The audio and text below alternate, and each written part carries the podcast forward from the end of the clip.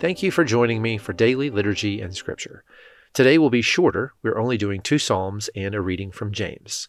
And so today our readings will be Psalms 75 and 76 and James chapter 3. Before we begin, let's say together the Apostles' Creed. I believe in God, the Father Almighty, creator of heaven and earth.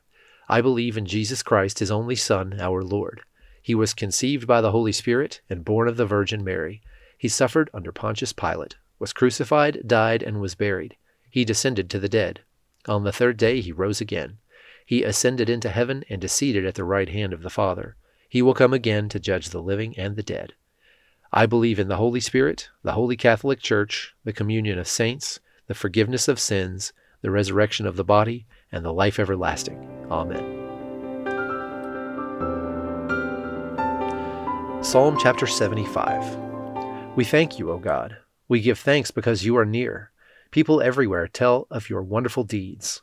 God says, At the time I have planned, I will bring justice against the wicked.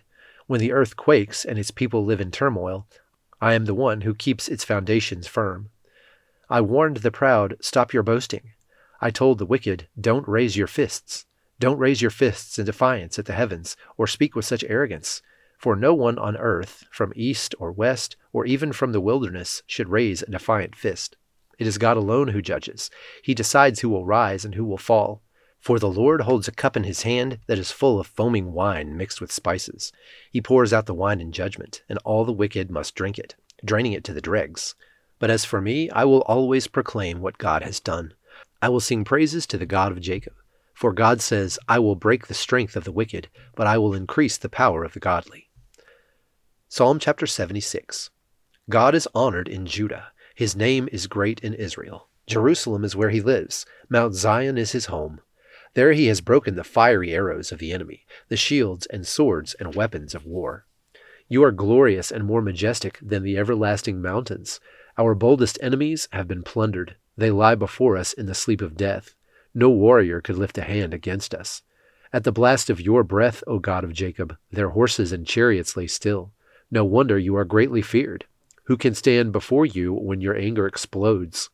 From heaven you sentenced your enemies. The earth trembled and stood silent before you. You stand up to judge those who do evil, O God, and to rescue the oppressed of the earth. Human defiance only enhances your glory, for you use it as a weapon.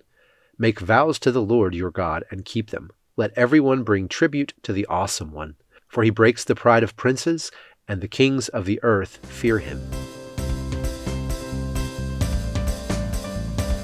James chapter 3 Dear brothers and sisters, not many of you should become teachers in the church, for we who teach will be judged more strictly. Indeed, we all make many mistakes, for if we could control our tongues, we would be perfect and could also control ourselves in every other way.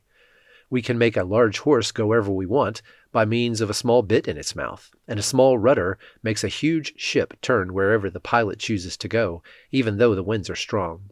In the same way, the tongue is a small thing that makes grand speeches.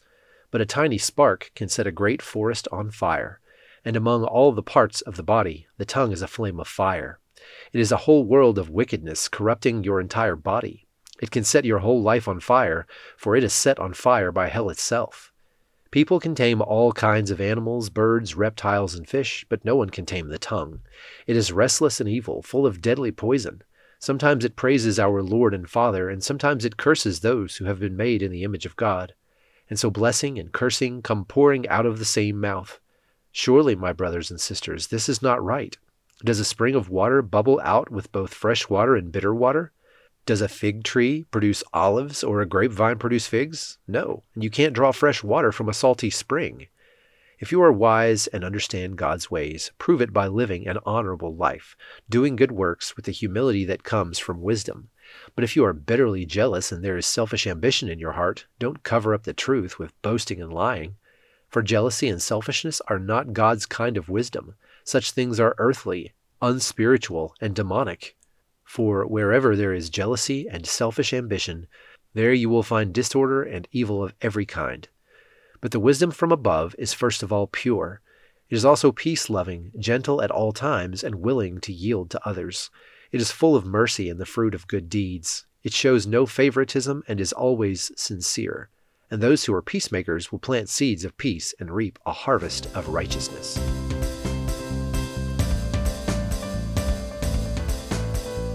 And now join me in the Lord's Prayer.